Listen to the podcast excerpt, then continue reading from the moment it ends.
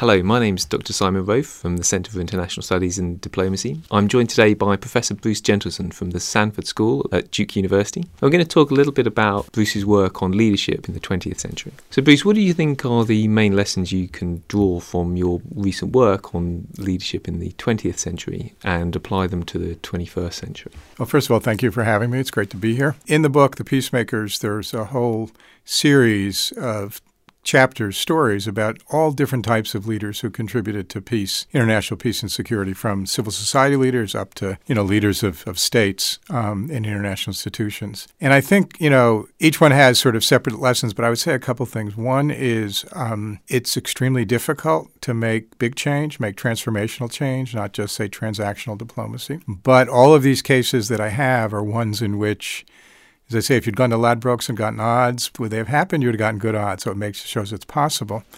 And if you look back on the 20th century, all of them were necessary. Uh, nothing achieved a perfect peace. That would have been an easy book to write, very short, done in like a couple weeks, unfortunately. Uh, but they made major breakthroughs that were crucial to the century.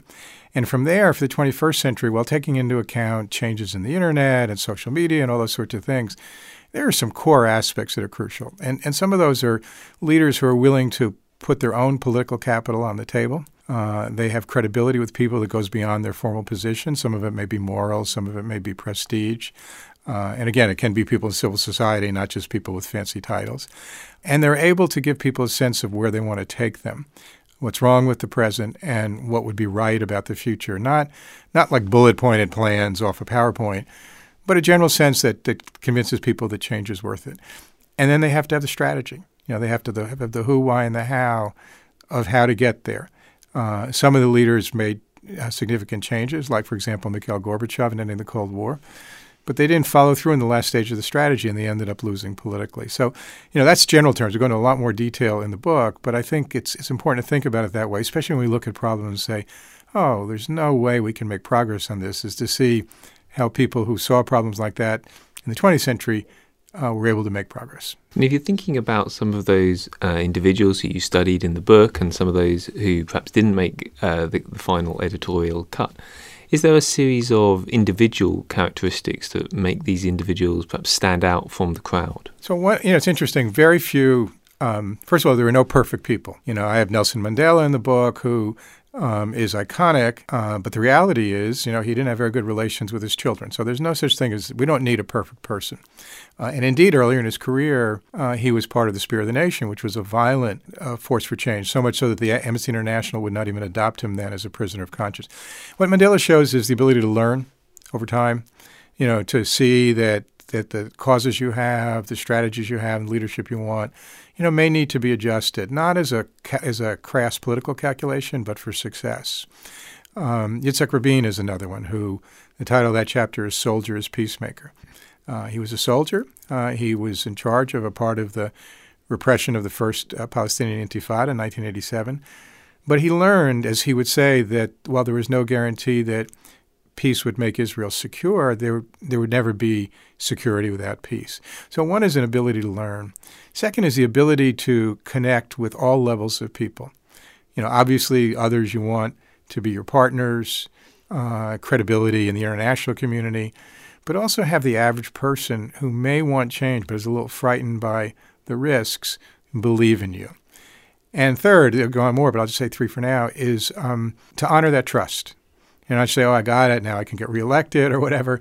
Um, but to honor that trust and, and know that you can lose it uh, and you must fulfill it with high quality leadership. Uh, and that comes through on issues like um, climate change and global public health and human rights, as well as on the kind of you know, war and peace issues that I started with. Can you just pick up on that? To what extent do you think trust is real fundamental to leadership? Trust is crucial. And part of trust is authenticity. You know, we go through this a lot. I've seen this a lot in my own experience in American politics. Um, people are smart. You know, they may not have, you know, all those fancy degrees, and sometimes they may not even be able to find countries on a map, but they have a lot of common sense. And if they think you're not being authentic, um, you may succeed in some small political victories, but if you're asking for big change, you know, big transformational change, uh, they've got to believe that that you're you're you know you, you know you're you're you're being straight with them, uh, and that's a big part of trust. And the other part is that you're in it not just for yourself. Uh, in many of the cases, I talk about people who've shown enormous personal courage, taken great risks, you know, and been in jail, and you know, a variety of other things. And then people say you're you're willing to uh, put your own uh, livelihood and and life sometimes at stake. And so you build those things as well as the substantive part that. Um, you know, capable enough, I'm smart enough, I have ideas here that, that can take us to a better place. Finally, perhaps I could ask you a little bit about the future. What hope do you have for leadership in the 21st century moving forward? So, you know, I'm not a naive idealist. I've been through too many things in my life uh, to do that. But that's where this difficult, possible, necessary lessons from the 20th century really kick in. And I say in the preface of the book that if we go back to the late 1980s, early 1990s, a lot of people think, thought things were going great. The Cold War ended peacefully. Uh, globalization seemed to be helping everybody. Um, you know, and, and there's all this sense that we were moving in the right direction.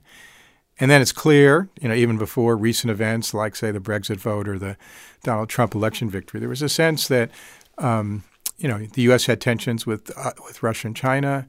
War had not stopped in, in the world without the Cold War. Globalization had losers, not just winners. Big issues like climate change were, were uh, getting bigger and bigger, global health pandemics. Uh, and there was a sense that we really needed breakthroughs again, that we couldn't be complacent or look for just, you know, small changes. Uh, and I'm hopeful that it's hard. Uh, right now, all I think all over the world, in Europe and the United States, uh, particularly, we're going through some very difficult politics where people are playing on people's fears more than their hopes.